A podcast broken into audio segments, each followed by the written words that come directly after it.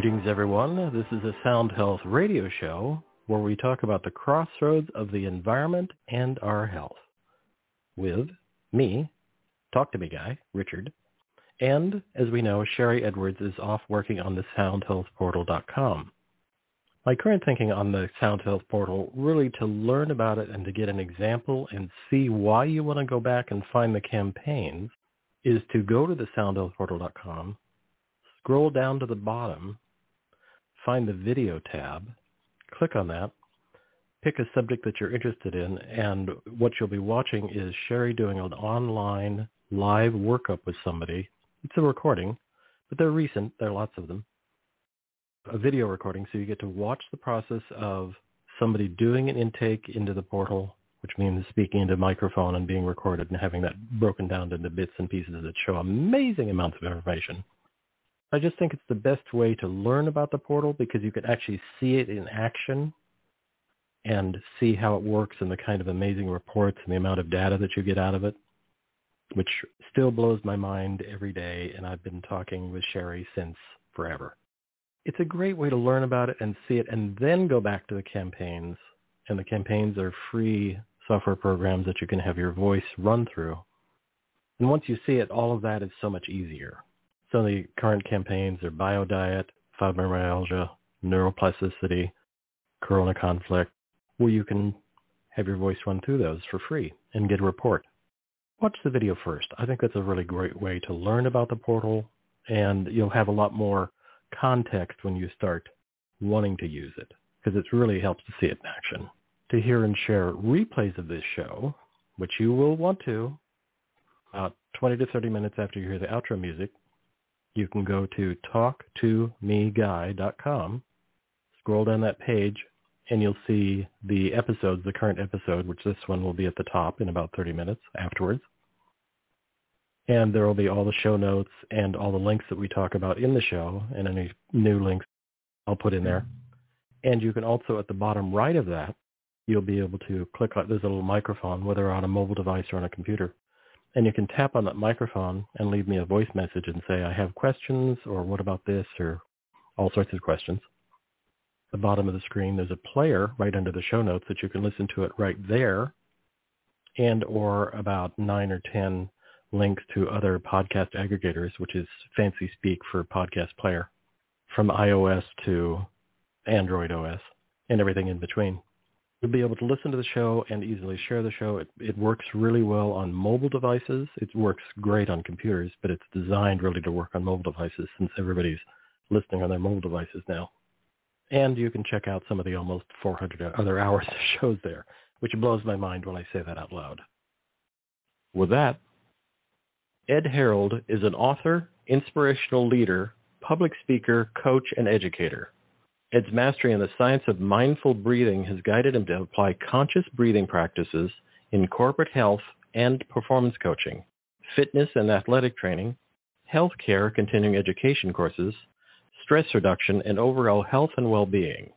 Ed is the author of Life with Breath, IQ plus EQ equals New You, as well as Body Mind Business, the business of being within.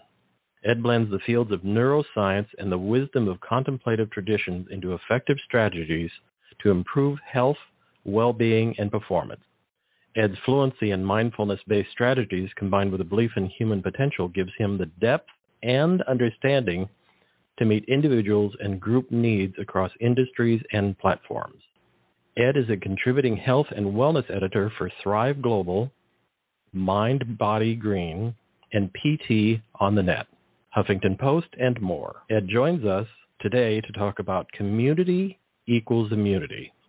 Welcome, Ed. Oh, Richard, thank you so much. It's great hearing your voice and thrill seekers out there in the health world. exactly. Hang on. Please have your seat in the reclined position. Have a beverage. This show, this show comes about, well, because I wanted to talk to you again, and also because you posted something on Instagram that I really wanted us to talk about in the big picture. And it's also a longish thing, so I'm not going to read the whole thing. I'm really going to read the thing I want us to focus in on. And I'll post a link to this Instagram post on the show notes. And really the, the thing that I wanted us to talk about is that part of the paragraph they posted was, this week I watched someone not let another help them because of their political party. They needed some help, but would not let this individual help them. And my question is, do you feel that breath can help us break the spell of isolation? Absolutely. You know, when we breathe, there's an opportunity there to interact with the subconscious information in our mind and make neuroplastic adjustments on the fly when we feel safe. You know, when we lose control of our breath or the mental internal or external environment uh, is threatening or, or not safe, immunity function will drop. And th- this 2020 is all about reorganizing ourselves where we feel applicable at any given moment internally in our thoughts, feelings, perceptions, values. And in a in a bigger scale, I have been in groups, mm, let's say three to five hundred, where we've either been part of a group meditation or a kind of group.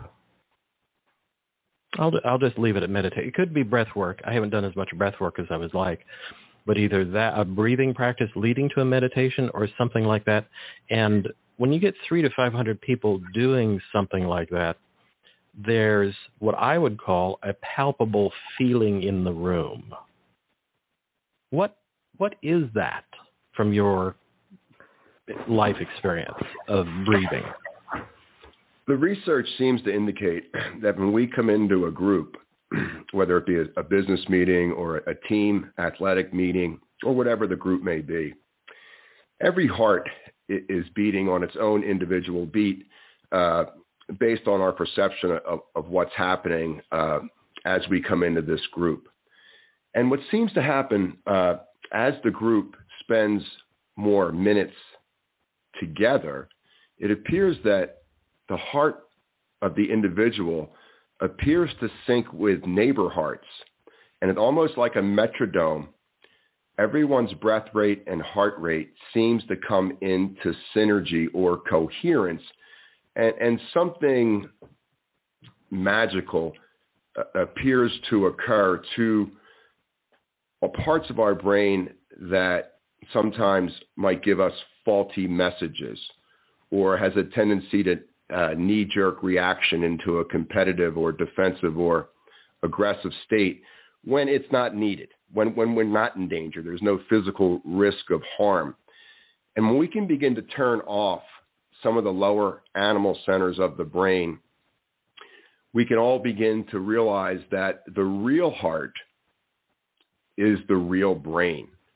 And when we can all think with our heart first and then analyze it through our brain second, there's an opportunity there for all of us to take a deep breath and sigh and relax and, and know that we don't need to separate ourselves from our internal dialogue. We don't require to separate ourselves from other being, other beings in most situations. And then we begin to realize that when we separate ourselves from others who we might be in disagreement with, we're actually just separating ourselves from ourselves. Mm. And I want to, from my view, I want to make clear that I'm not saying on that paragraph that you posted I'm not saying anybody has to change their mind. I'm just saying that we can be in. Is that when all the group is together? Is that called coherence? Can we have a yes. state of coherence? So we yes. can have a state of coherence and still be in disagreement. That's in the form of a question. Exactly. Exactly. You know, this diversity that we're able to view with the human mind is unlike any other animal on earth. And we have the ability to break nature or break our genetic codes based on what is classically called free will. And what happens with a lot of folks is over a period of time, you know, we start to become lonely or there's anxiety or, or depression and we have lower levels of dopamine and serotonin. in the brain, and then we become competitive with ourselves in an artificial way. And then when that doesn't work, then we begin to compete against others in an artificial way because it makes us feel uh, more powerful. Mm. Uh-huh. Versus the idea of, uh, as a friend of mine would say, as Caroline Casey would say, strong enough to be gentle. That's that's the whole key. I mean, where do we need to apply grace in our life, and where do we have to use the hammer? And when you can start to apply the grace where you're using the hammer in the past, and where you can apply a gentle hammer where there needs to be grace, then you're rewiring the neural pathways of the brain. Mm-hmm. Mm-hmm. In uh, this just popped into my brain that in sumo wrestling, when the referee the the reason he holds his hand up and will not drop his hand, the referee will hold the match until the breathing of both competitors matches. The moment they come into coherence, he drops his hand and the battle can start. And I've always thought that was a very interesting thing. Yeah, I think that's a great awareness. You know, working with athletes as much as I do, one of the things I try to really reinforce internally to the athlete is is there's no one out there. You're not competing against anyone else. You're competing against parts of the conversation in your brain that thinks you can't do it or you haven't done enough training, or so-and-so always beats me, so they're going to beat me today. There's nobody else out there. What we really need to focus on how we can get our internal dialogue into a space where we can neutralize thought forms that we would classically uh, call negative. Mm-hmm. And it, it takes a lot of energy to hold on to negative emotion. And doesn't that negative, if we continue that trend, well, I know that Mark Harmon talks about this. Uh, this also feeds into illness and dis-ease. I like to spread that out because I think that's really what it is. It's a state of dis-ease. We're out of ease. And so it takes a tremendous amount of energy. When you've worked with athletes, do they observe a difference between being in negative state or I want to kill that guy or you know whatever that languaging is to coming into being within themselves and seeing themselves be the best they can possibly be versus coming at from a negative perspective? Do they see a performance shift? I think a lot of the really great ones see the bigger picture about what's taking place in competition. Whatever sport that you're in, you're trying to leave little seeds that'll leave the sport a little bit more efficient and better than when you initially took it on. I think in the, in the majority of the people that we see in fitness today might not really have the right mental state uh, to really get the most out of their training. And what that means to me is even though we're we're training, we don't want to weaken immunity. Even though we're training, we never want to cause injury to the body. Even though we're training, we don't want to place ourselves in a position where we're fighting back to neutral or, or going up this ladder to, to feel really good about ourselves. It, it's really all, to me, it's about getting a hold of our breath and the value of that getting a hold of a mental intention of something you'd like to manifest, either short-term or long-term, and then just letting the inherent energy of the earth, the organic nature of the body to allow it to take place without interruption. Sounds like sounds like watching a pack of wolves. I, I, I have a lot of respect for wolves because they're very pack animals we're really pack animals. We just forgot. Uh, but wolves know they're pack animals, and when they go into battle, there'll always be that moment again. They're not going to go into into battle if they need to. Breathing hard, they're going to they're going to rest for a moment, take a deep breath, then lunge. You know, and I know they'll watch out for each other. A hundred percent right. You know, I've been fortunate enough recently to be out uh, in nature, out in the wild, And I just find myself being amazed at the pace of how nature lives, the pace at which horses and cows walk, their, uh, their ability to be completely enveloped in the present moment, not distracted by what's going on outside of them. And there's there's situational awareness. Let's just use that word, situational awareness. They're super dialed in to what they're doing. And so much of the time, we seem to struggle with that. Boy, howdy. There's this, you made me think of cows. And there's this really wonderful documentary called Kiss the Ground about regenerative farming.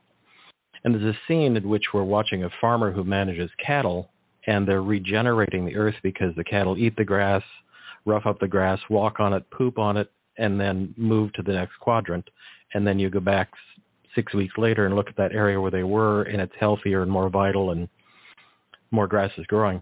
And this farmer manages them by having sticks poked into the ground, blocking off an area, they drop this little silly rope and just walk amongst the cows. The cows walk over to the next space and they put up the silly little rope and the cows are like, okay, that's cool. We're good. We just sauntered over here. Now we're on a new patch. And they manage 8,000 acres this way. There's no loud noise. There's no tractors. There's no trailers. There's no, they just have this, you know, they, they're doing their thing. And the farmers are working with them doing that. They're all in in it together. It, it's an amazing thing to watch. That was an amazing, amazing movie. I, I got so much out of that, and I, I thought back of topsoil when I was a child in the 70s and earlier times and, and the quality of food that I used to eat. And I used to be so insulated uh, internally uh, from destructive perceptions, behaviors, separation. And then over a period of time in my lifetime, the topsoil has been taken off the earth. And as the topsoil be- became removed, I wasn't utilizing food as my primary medicine. And over time, I noticed my nervous system became a little weaker. I would overheat a lot when I used to not overheat or become extra sensitive about things that weren't important when there was this layer of topsoil on the planet. And I look at our peripheral nervous system that's reading the external environment as my topsoil.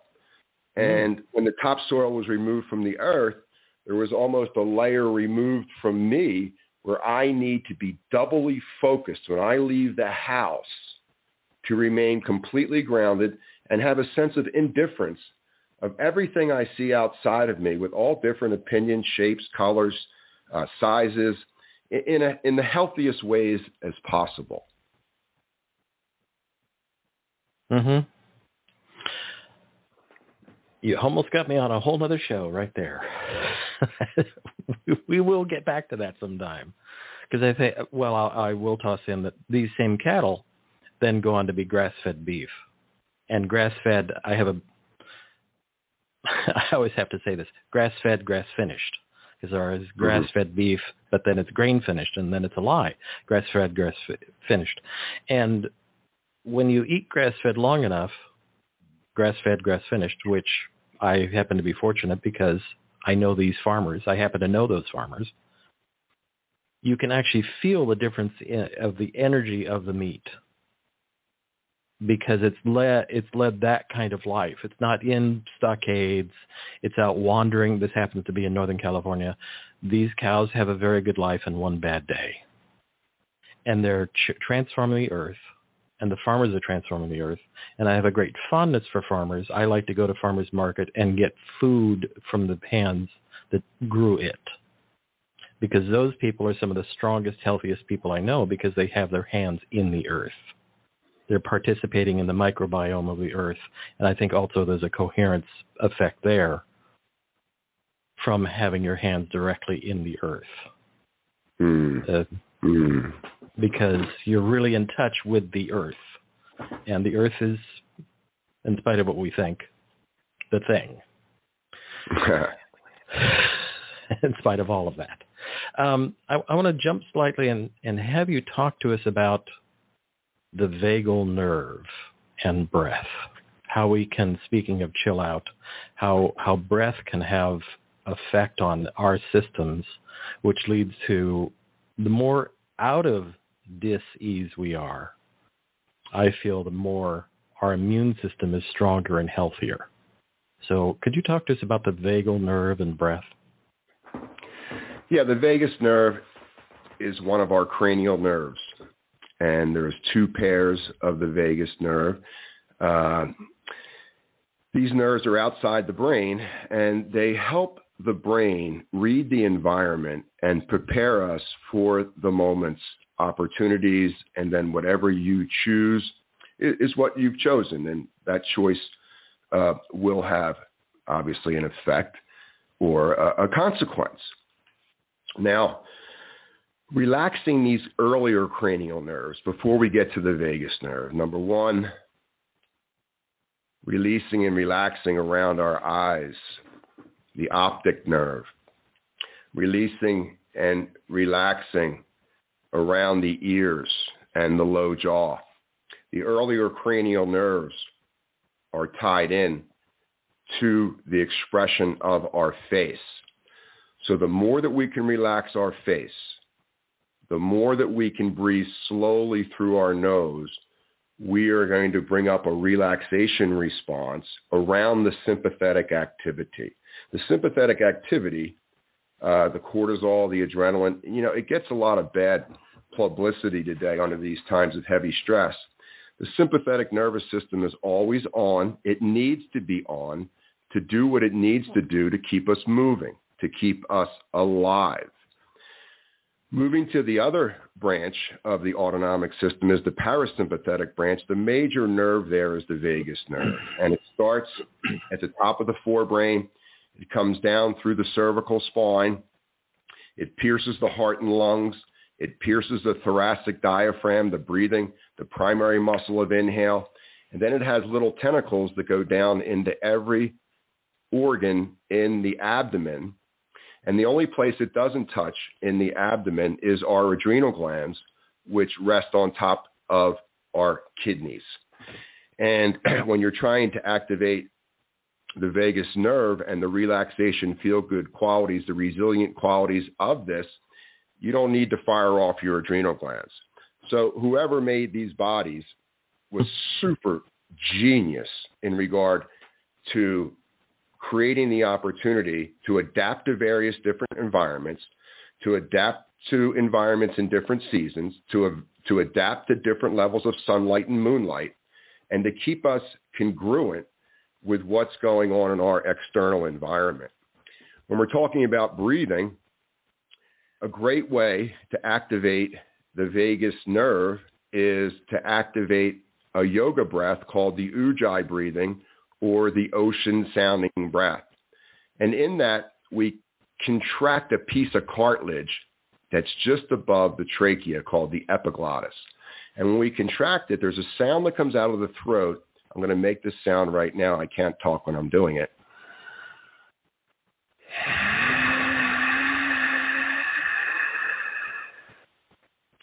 So it's a neutral hum or tone that moves through the larynx, the pharynx, around the trachea and esophagus. And it activates and strengthens the vagal nerve, or when you activate it, you're raising vagal tone. So learning how to exhale is key to rebalancing ourselves from what takes place during inhale. The great part about the nostril exhale is that it has the ability to be twice or three times as long as the length of our inhale. And this is one of the magical keys that activates and strengthens vagal tone. And the more vagal tone we have, the more dopamine and serotonin we're going to have in the brain. So this is going to produce feel-good awarenesses. This is going to produce calm awareness around the thoughts, feelings, emotions that we're working with. And then learning how to work with this calm, you'll look outside you and you'll see that every other animal in nature is moving at a pace that in man-made time we would see is extremely slow. But you will also see that that animal is completely in balance with its environment.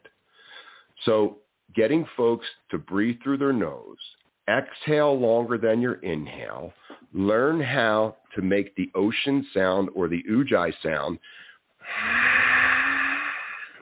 And right there, you've created a secret for yourself, a secret to a more vibrant brain into the later years of your life, a secret into improving cardiovascular health, a secret into removing waste from the internal walls of our gastrointestinal organs so that these organs can be as vibrant as they were, as energy filled as they were in our youth.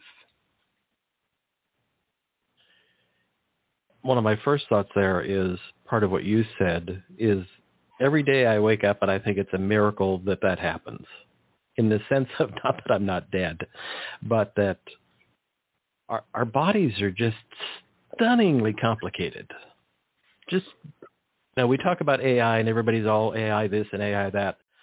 Our bodies are like the most amazing systems in the world. The fact that I can be standing here now and hold myself up and wave my hands around and have a conversation with you while breathing, while digesting, while everythinging is phenomenal.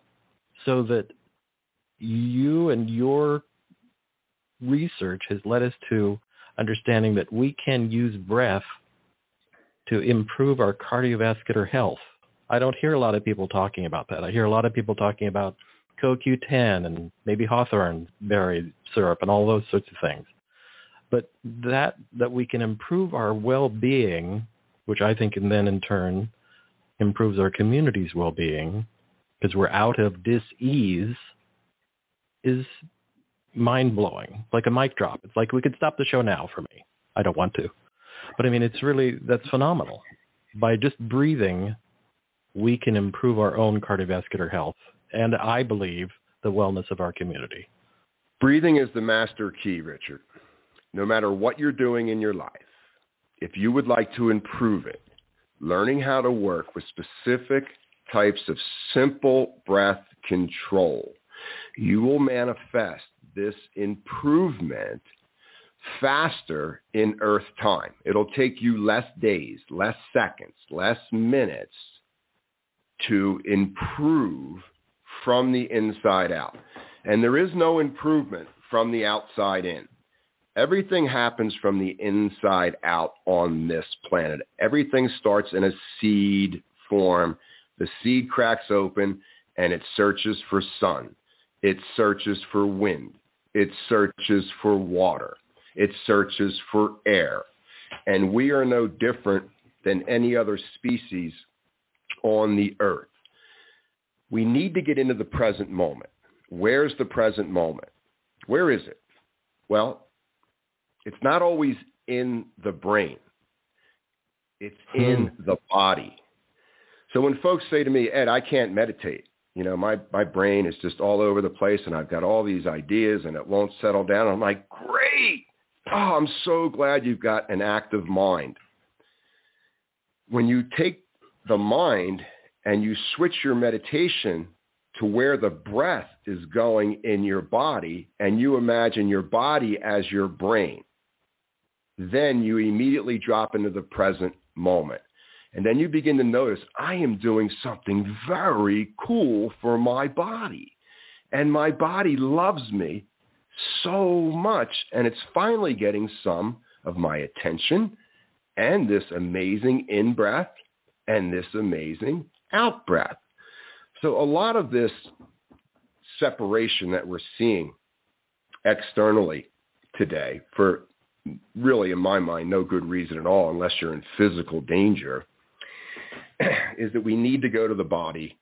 We need to go back into the body. We need to go into the present moment.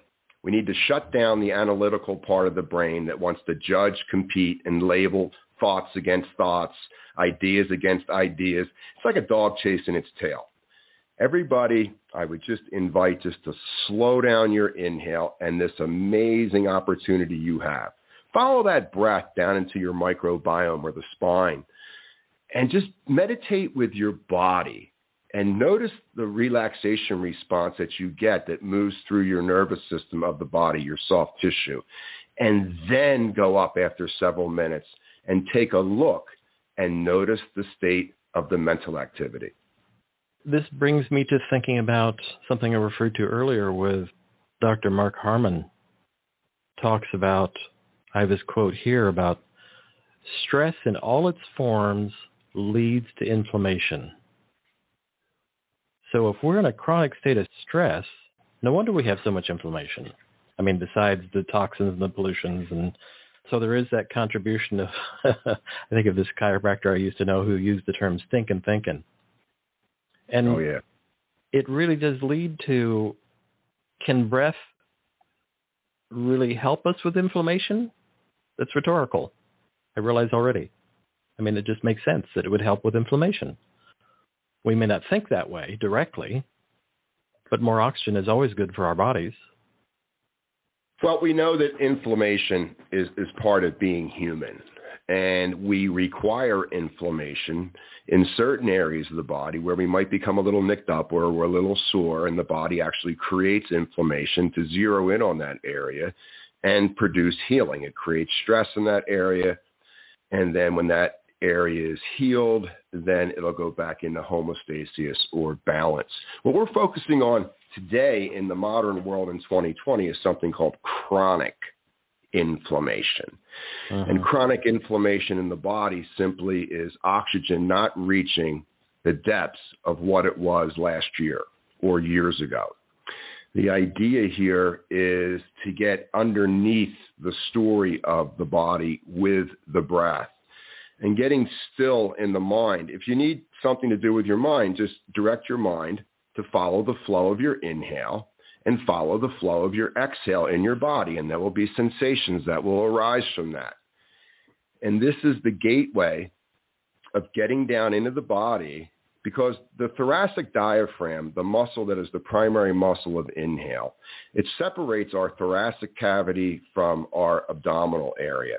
And each time we breathe in and out, this muscle acts like a plunger that you would use to clean the toilet.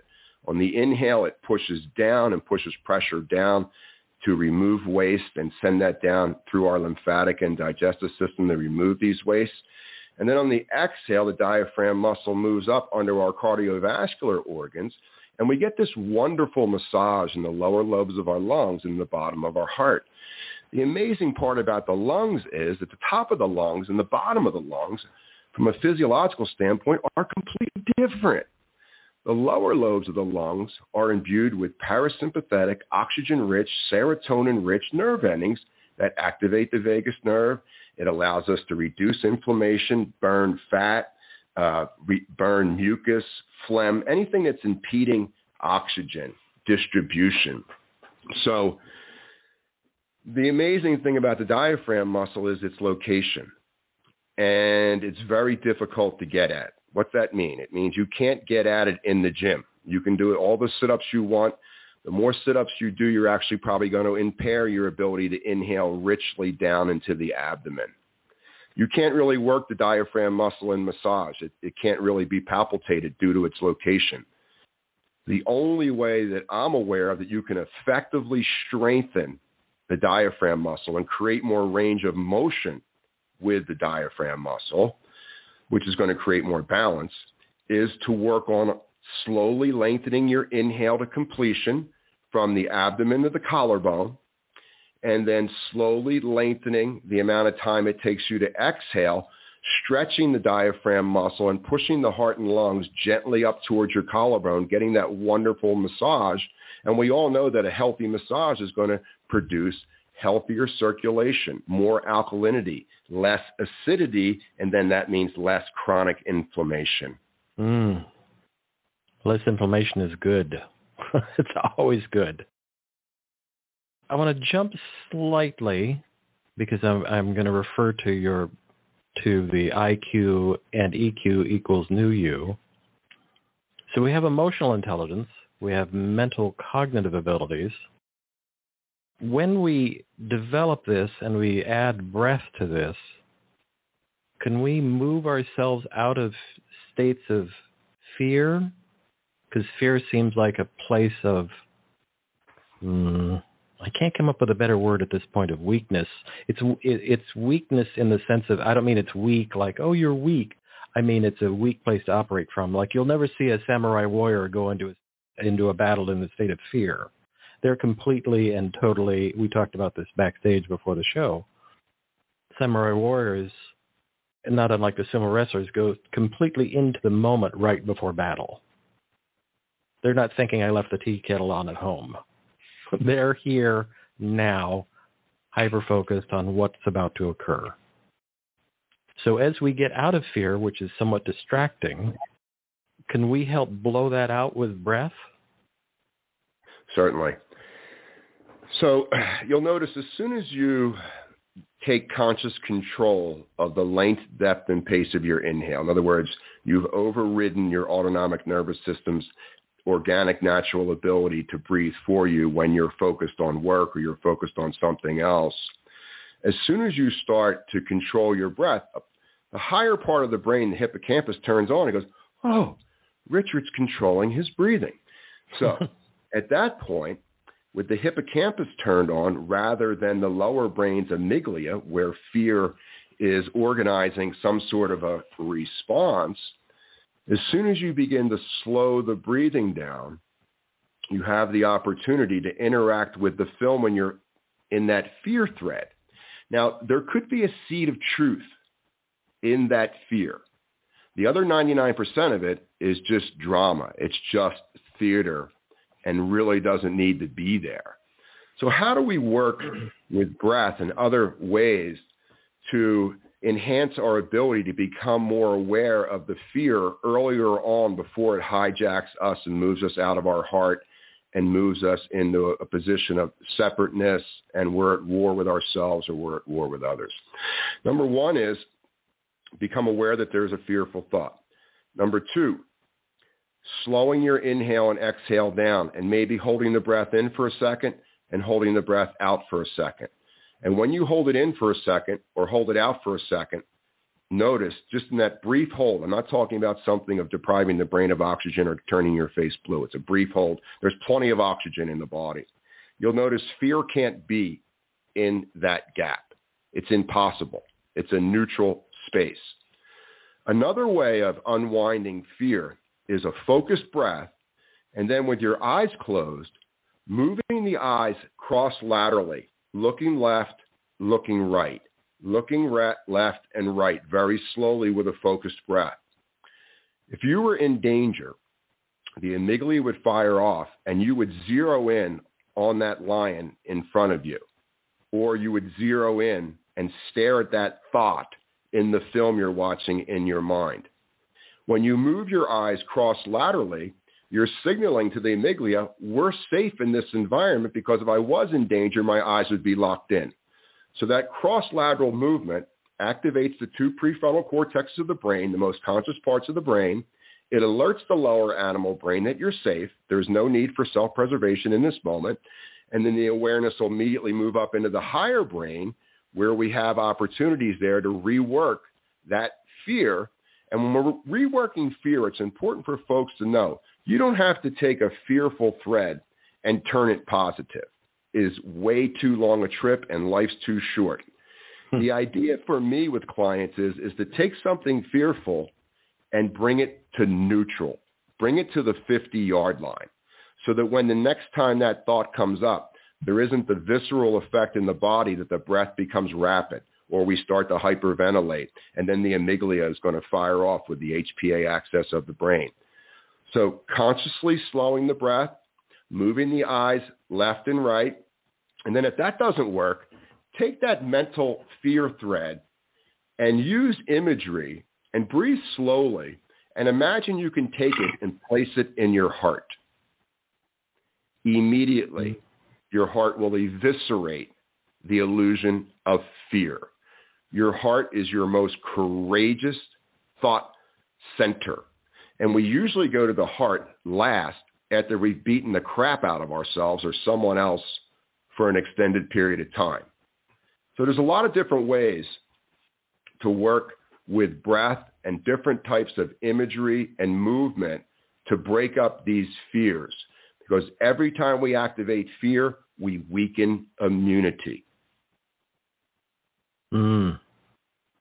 And if we if we do, I understand that fear has a function, a survival function, that it is appropriate when you hear perhaps a loud noise in nature or a gunshot or something to look up and to pay attention like where's that coming from what is that and or you know when the horn honks uh, when the horn honks on a car and you're crossing a crosswalk to pay attention to what that is that fear has a function it's a survive there is a positive benefit to being slightly like hyper alert however there's would, that there, go ahead no, it's so great. I, I love this topic because you know when I'm working with folks, I think there's a big difference between fear and danger. Mm. You know, fear is something internally that we haven't really we don't understand what it's like to be human when we're in fear. We're, we're kind of missing the boat on it. Danger is something outside of us. It's an animal. It's a car mm. horn. It's a bus. You're going to fall off a cliff. And when we can start to break down fear and danger, the same thing is going to happen from a physiological, psychological standpoint, but they're really completely different. And how do we neutralize the mental perception around fear, whether I'm not good enough or, you know, everybody's happy but me, or all these thoughts that come that seem to create this form of loneliness and we in 2020 we have this amazing thing of everybody being sent home, so to speak. And how do we interact in this home environment in the healthiest ways of possible? And then the key here was the how can I be alone without being lonely? And lonely can be, I'll say tricky, in the sense of well, that that leads me to where I was going with. I know people who are alone or in lockdown because they're partially they're. I'm not saying we're supposed to be all going out and holding hands and licking each other. However, I don't think staying at home and being in a state of fear is doing anything for our immune systems, which is why I wanted to have this conversation with you today, is that we can be in lockdown and still be safe. We're safe we're okay. We might be lonely, but we can do all sorts of FaceTiming and all sorts of things to connect with other people. As you were separating fear and danger, there is no danger. We're in home. We're safe. We're okay. And I'd like people to have more of that experience of getting out of this worried state, which then sends the hormone cascade into being concerned and worried. The, the cells are on alert, like, why? What's going on? I'm afraid. What's happening? If you really freak yourself out, then you can have a cortisol dump. And it, when dogs have a cortisol dump or they go into a fight or they get scared, they shake. And people think they're shaking because they're scared. It's because they've already gone through the scared part. And when they're shaking, what they're doing is they're processing off the cortisol. They shake to dump that cortisol dump. We're not that smart. Go ahead. You were going to say something. No, I just I just learned something right there. Thank you so much. Yeah, you know, there's a lot there. Let's just start with the fact that when you improve respiration, okay, for most of us, that's going to be closing the mouth, number one, not allowing carbon dioxide to escape during the mouth. When you begin to slow your breath down, your respiration rate is going to equal your heart rate and your heart rate is going to reflect your neural activity. And there becomes a certain part in the film that we're watching in our head where that film starts to move too fast and we lose control of controlling our internal and external environment. So when we improve respiration protocols, so every person who's within earshot of this, my invitation to you for the rest of your life is every spare moment you have, slow your breathing down consciously so that over a period of a week or two, your brain will see subconsciously, this is how I want you to breathe when you're not telling me to breathe slowly. When we improve the qualities of respiration, the first benefactor of that is you're going to improve your qualities of digestion, elimination, and assimilation. And these are the core energy centers and functions that the hard drive of, of what's taking place. So improving respiration improves your ability to reduce inflammation inside your gastrointestinal organs. And when you do that, the natural tendency of the body then is to strengthen immunity because you become more efficient with your energy. You become more efficient and self-aware with your situational awareness. It's important for folks to know that the immune system itself is not necessarily a primary function of the human body. It's kind of an accoutrement that you get from eating the right food, taking care of your body, taking care of your thoughts and your mind, learning how to activate stillness. When we begin to lose control of our breath, and there's the brain is going to sense danger immediately. The first thing it's going to do is it's going to shut off immunity. It makes no sense to keep you alive if you're going to be killed. So the immune system is going to be turned off. All the blood and energy that's in your gut that is helping you remove the waste and remove toxicity, bacteria, viruses, mucuses, is going to leave your gut and go out into your muscles and bones in an effort to either get something or not become something for someone else. so we can hack this system back in the homeostasis by getting by first of all breathing through your nose. Every animal on earth is breathing through its nose its entire life unless it's hunting or being hunted. We are no different. We are part of this system on the planet Earth. So as we begin to slow our breath down, amazing things begin to happen in our mind-body connection that's going to improve respiration, which is going to improve your cardiovascular system, taking pressure off your heart. You're taking pressure off your heart. You're taking artificial pressure off your brain. So you're keeping the brain neurons healthy. And when the brain senses safety and the environment that you're in, the body will naturally burn fat as its primary fuel and it'll amplify immunity so you don't get sick. Another mic drop. I mean, that's uh, that's amazing it it makes me think about in a in a sort of a side manner it, it, because I just heard him speak. Ron Kauk, K A U K. People are going to want to probably look up his videos. Is a resident of Yosemite, California, where he his primary work there is teaching at-risk youth rock climbing. And and Ron is uh, one of the world's most renowned rock climbers and when I say rock climbing, I mean free hand climbing, mm-hmm. where you got nothing, which blows my mind. Every time I see him do it, it just blows my mind. He's the guy who's, you know, the body double for Tom Cruise when he's climbing sheer face. He's the wow. body double for, you know, any number of Hollywood elite who look like they're climbers. And when he talks about it, he says, getting ready for hard moves, which to me is the first step you know, that's like I that right there. I'm locked up. But when he's you see this I've seen footage of him where they they've zoomed all the way in and you see him making the move and then they zoom out and he's in the middle of a sheer face of something at Yosemite or some rock climbing incident.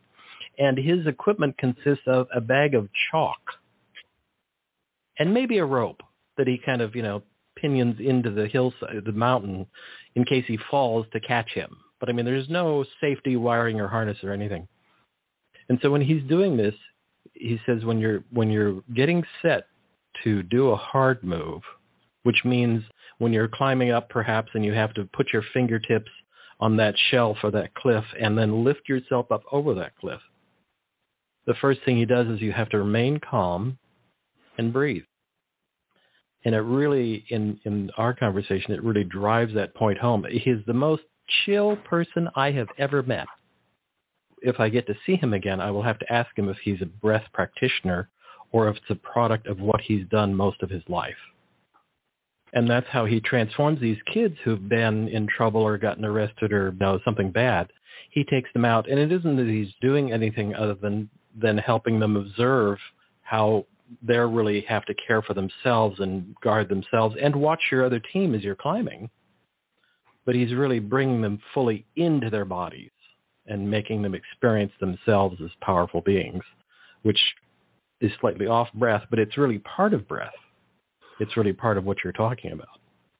Oh, it's all about breath. I'm sure when he is going from point A to point B, he's going to initiate from a point of safety to another point he is always going to initiate that movement on an inhale. So when the diaphragm's moving down on the inhale, it connects with his lower body strength, and then he begins the movement on an inhale. And everyone should do this same technique in everything that you're doing. Whenever you're going to attach yourself to a thought, do it on an inhale and use the power of your breath to fuel. Don't start a new thought on an exhale when the energy is leaving the body and you're losing your legs, so to speak. The idea here is whatever you're doing, whether it's mental, emotional, or physical or spiritual, you always want to work with the power of nature that you can harness from the environment around you. So whether you're getting up from a chair or sitting down on a chair, everything should begin with the diaphragm moving downward, connecting with the gut and connecting with the larger muscles and bones of the lower body to create stability in the upper body so you don't fall over. But predominantly it creates stability and concentration and focus in what we're trying to achieve in the brain.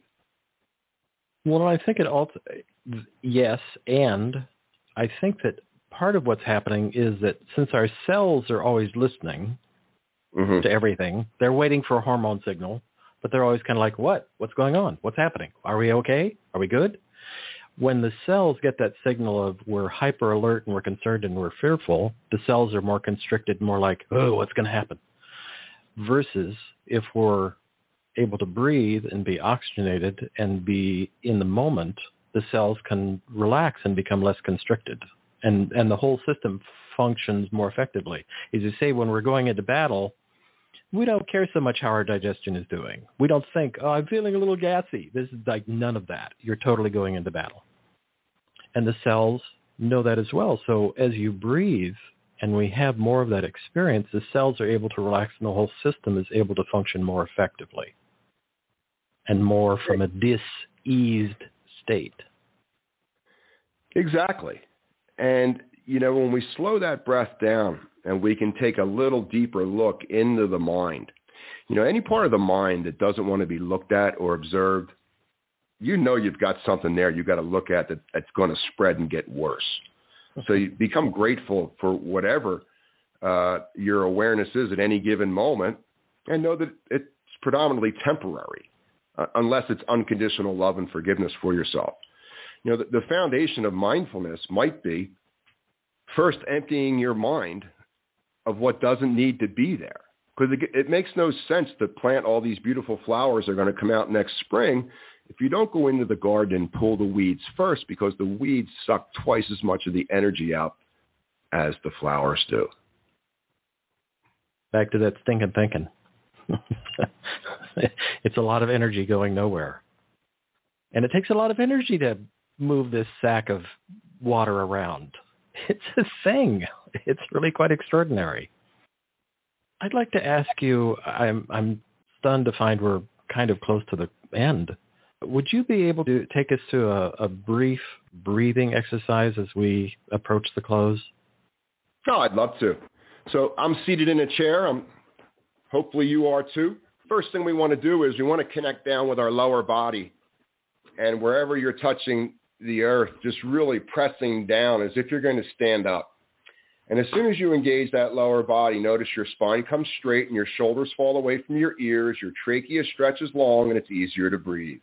Very simple. This is not rocket science. So getting everything in order from the shoulders down to your legs. And you just press down the earth and just notice how much easier it is to breathe when your spine is erect. Now, to breathe more efficiently, turn your palms up on your legs. And on your next inhale, take your arms out to the side to the opposite walls of your room. And then inhale your hands overhead. Interlace your fingers. And then hold the breath in. Press your feet down. You'll feel pressure starting to build. And then on the exhale, release your hands. Let them trace across the ceiling, down the opposite walls. And at the end of your exhale, let your hands touch your legs. And we'll do another. Press the feet down. Inhale. Take your hands slowly up the opposite walls. Feel them moving through space. Interlace your fingers. Hold the breath in. Press your feet down. And just wait. Try to bypass that first call to exhale. That's usually fear-based. On that second call to exhale, that's body-based. Exhale through your nose. Release the hands through space. Drop your shoulders. You'll feel a relaxation response as the hands come back to the legs. And then we'll do one more. Press the feet down first. Get grounded. Draw the breath through the nostrils. Sweep the hands to the side. Take them overhead. Interlace the fingers. Hold the breath in. Lift your ribs higher away from your ribs and see if you can really clear that upper abdomen. And then when that second call to exhale comes, it's through the nose. Release the arms. Hands come down. And you'll feel your cells relaxing. You'll take a resting breath and now re-engage yourself. Yeah, that's what I'm talking about. That's great. Simple. It's simple. Well, and it's amazing just in that in that amount of time, those short three breaths, how there can be such a shift. That's why I love it because I'm all about efficiency. I'm all about yeah. quality. And again, like I said earlier, anything you're trying to achieve in your life, these breath strategies will help you achieve it faster with less mental, emotional, and physical wear and tear. That was great. Less wear and tear. That's a great idea. Ed, that was an adventure as I knew it was going to be. Thank you so much. Well, Richard, it's important for you to know how important your contribution is to your audience during these times of adversity. Wow, that's a whole other show. I'll keep breathing instead of thinking about that. thanks, thanks everybody. Have a great rest of the weekend, and we'll talk next week. Bye bye.